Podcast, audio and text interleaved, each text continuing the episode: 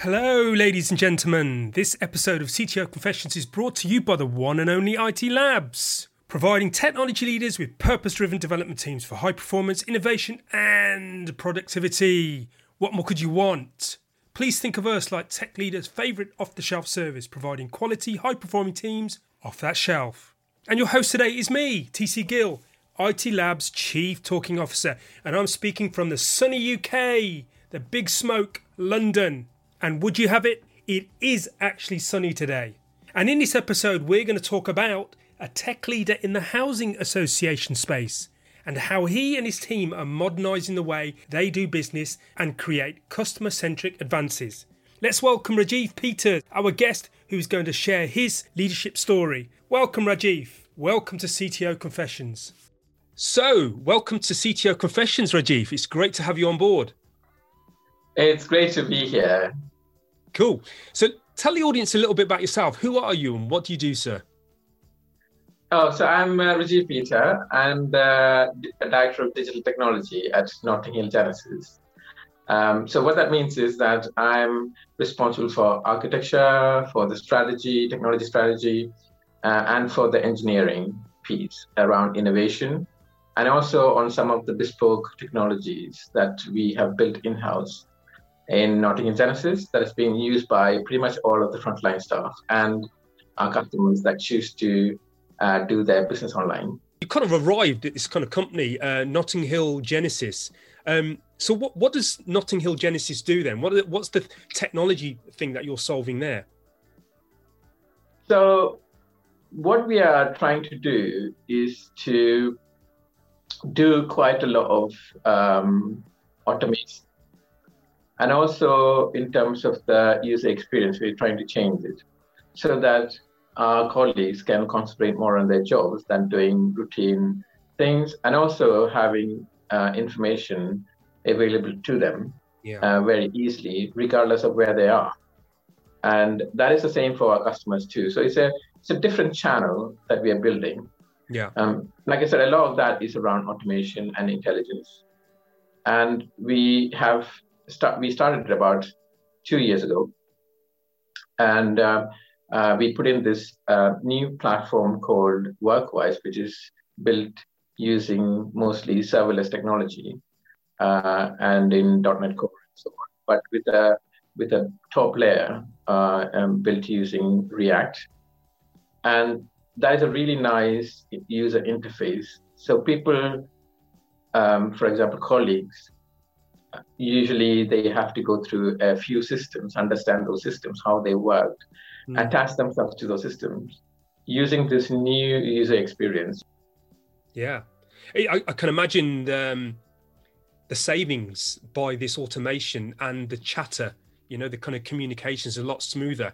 Uh, people out just getting the information that they need as and when it happens. You know, so I, I imagine that um, from your organization, which is um, you know obviously housing um, and um, it's it's kind of created some real big savings in terms of your operations. You know, cost of business as usual. Yeah, I mean the cost um, as we um, get bigger and we acquire or build more properties.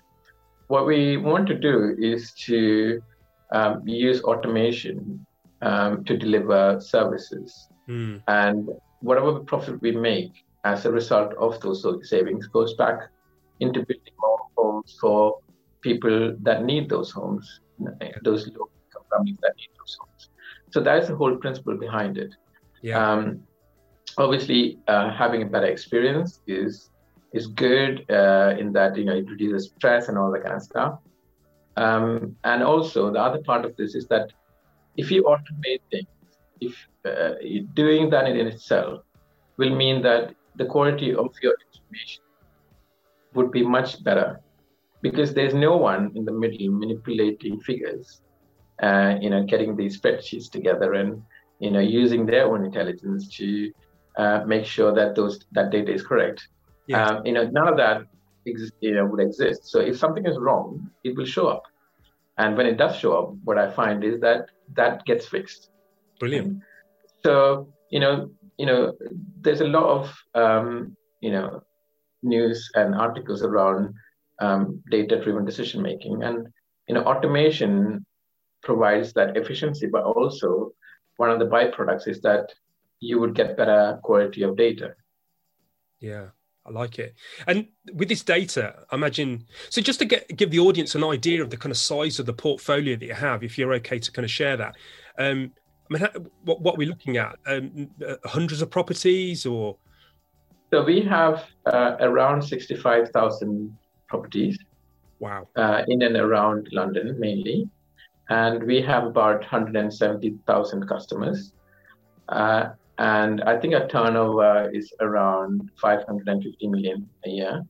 And I think our, our total asset is around 22 billion, something like that. Brilliant.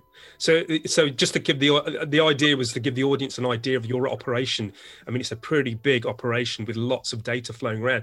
So, in terms of that pool of data, or maybe even oceans of data, you know, um, uh, the Pacific Ocean of data in your case, what um, are you using uh, artificial intelligence, machine learning, or other kind of processes to kind of mine that data for things that you need? We are not there yet. So this is what we the next phase of what we need to do uh, is trying to bring. So to do that, I mean, artificial intelligence. I, I know it's something that is uh, become very popular um, in the last maybe eight years, but artificial intelligence existed even before this. The problem was how do you connect to this system to receive the data? How do you consolidate that data? How do you clean up this data? Uh, and how do you make this more accessible to people that need the data? Uh, for example, data scientists. Mm. So, you know, those are the things that we're missing. But we are just in the start of that journey around how do we uh, do more with that data. And I think we could do a lot more. We could target, for example, in sales, you know, who who are we, you know, what kind of organization are we, what kind of customers are we attracting? Uh, what I'm trying to do is to get into that space early on. It's not really early, but for a sector, it's yeah. early, um, so that we are ready uh, to receive that kind of information. In terms of, um, you know, your organization and your leadership, uh, I'm kind of curious as to how you create your kind of teams and high performing teams even. What's your kind of leadership style? So my leadership style is uh, pretty relaxed, I'd say. Cool. Um, I would leave people to do what they need to do. I don't interfere too much, um, but I would go in once in a while and dive in quite deep hmm. into mm. subject subjects, right? So, and that's my way of helping and giving direction uh, from a from a technology point of view so in terms of obviously the, we've had the kind of covid thing kind of kick off this is a kind of common subject for a lot of companies out there well it, it is the, the subject um, how have you kind of dealt with uh, having your teams remote are they are they still remote and, and working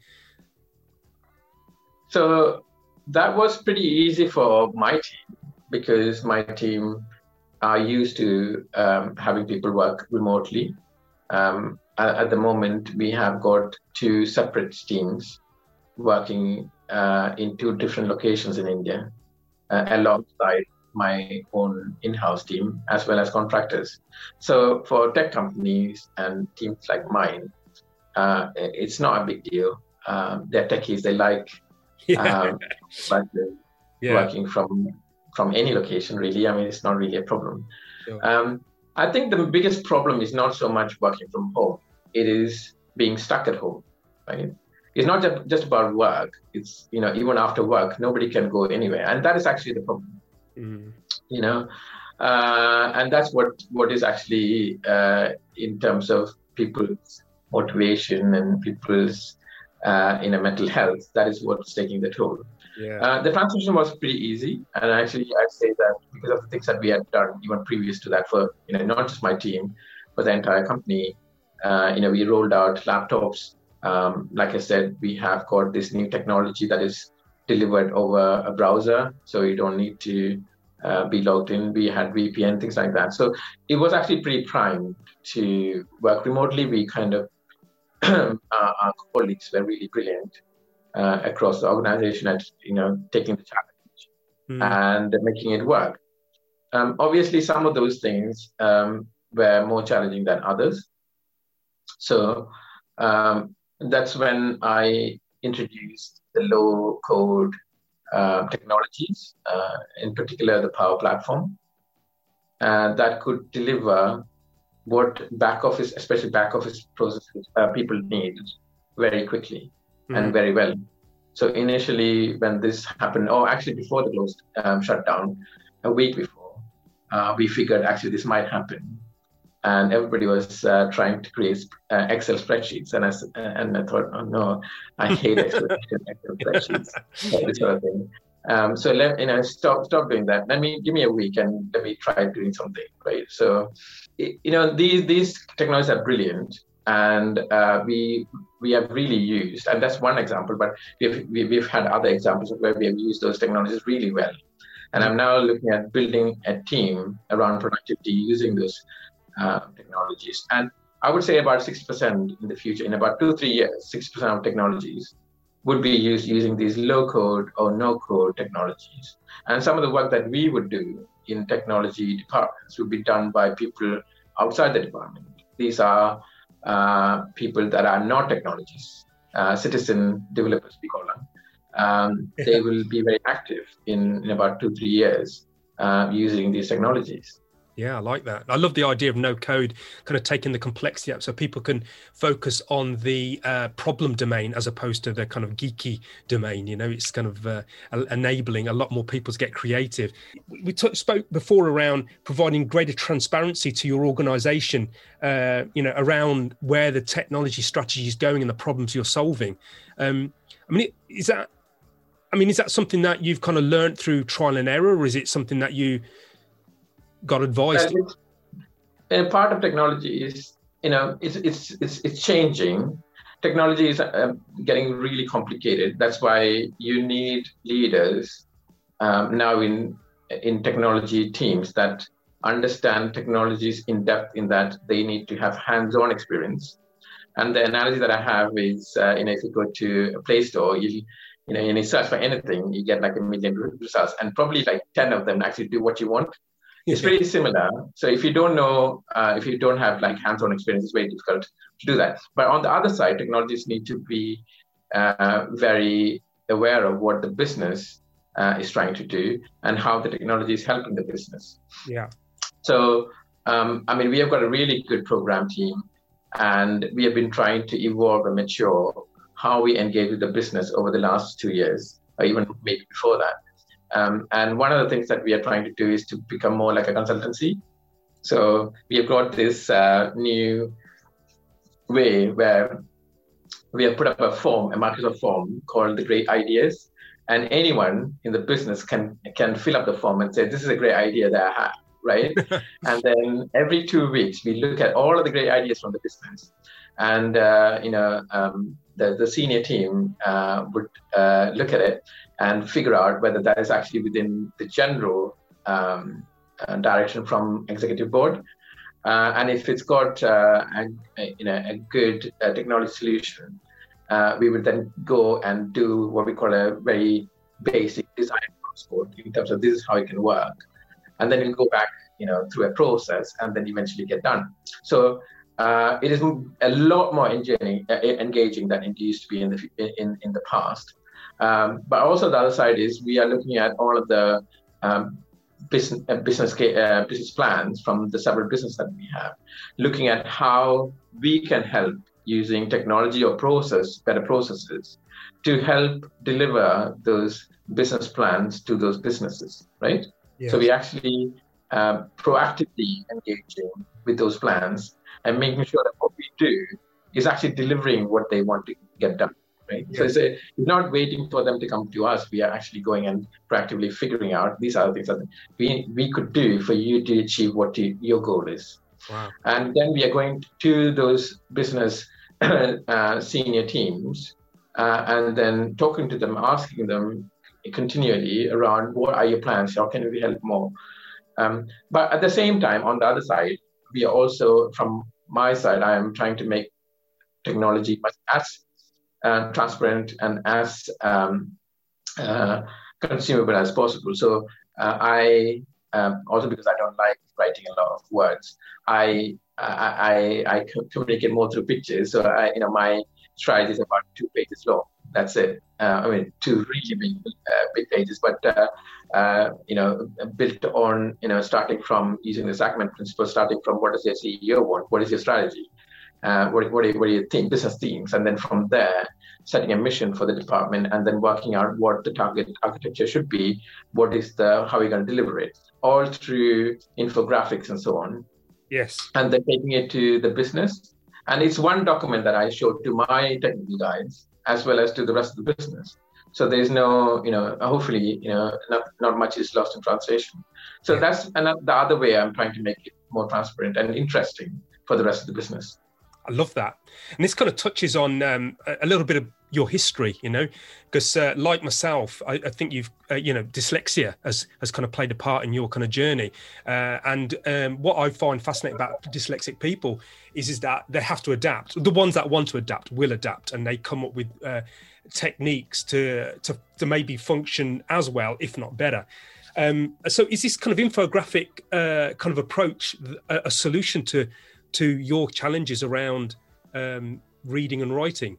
Uh, you know. Yeah, I mean, I uh, so yes, I have got a I've got a quite a significant problem in reading and writing. Uh, it's not that I can do it; it's just very slow. I'm very slow. So I, you know, if I if I am speaking, listening to you, and I start writing what you're saying, I would just completely miss out. You know, the next 15 minutes because I'm trying to write down what you're what you're saying.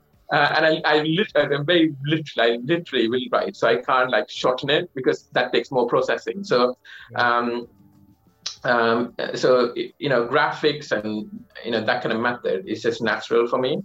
Uh, that's the way I visualize things. I, am very, you know, even in my brain, I'm, I'm trying to visualize how that, and that has another impact. So most of, uh, I mean, obviously dyslexia, there are different types, but uh, a lot, a lot of us um, do simplify.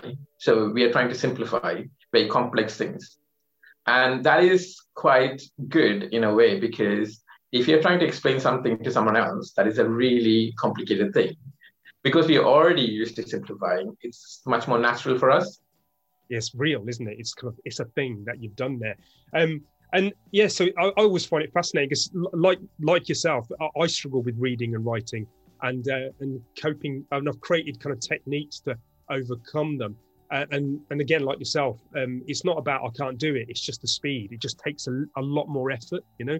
And and and, and interesting outcomes from that. So if there's any kind of dyslexic people out there, I guess this is inspiration to you. Is just find what works for you, and um, and there will be a silver lining to it. You know, there's uh, so, for example, with my writing, I'm not very good at writing, but when I do write, I, I kind of go over and over and over again. What comes out is, if I may say so myself, pretty good, you know.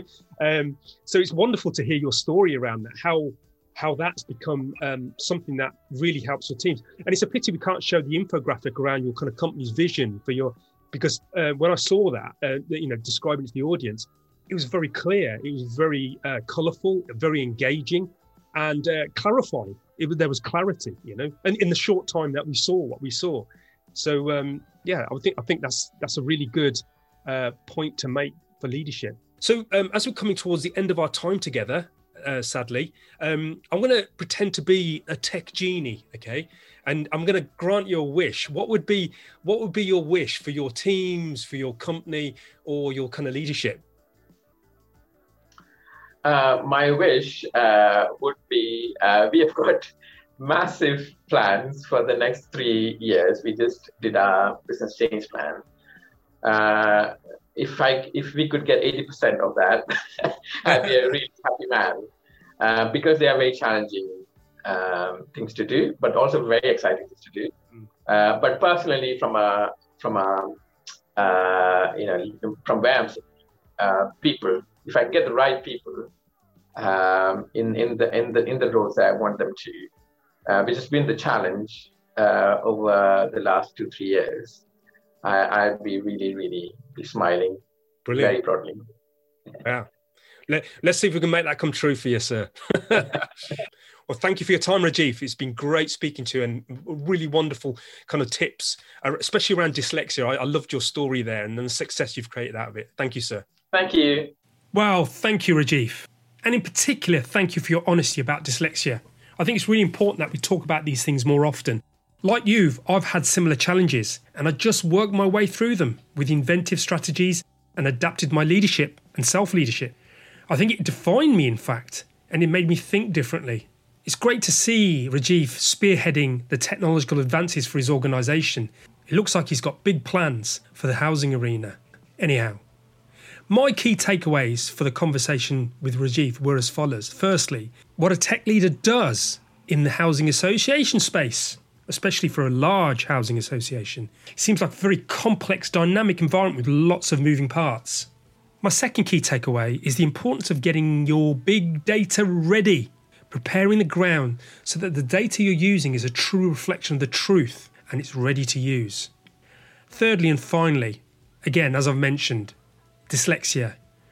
I loved how Rajiv has kind of adapted and created a very visual way of leading.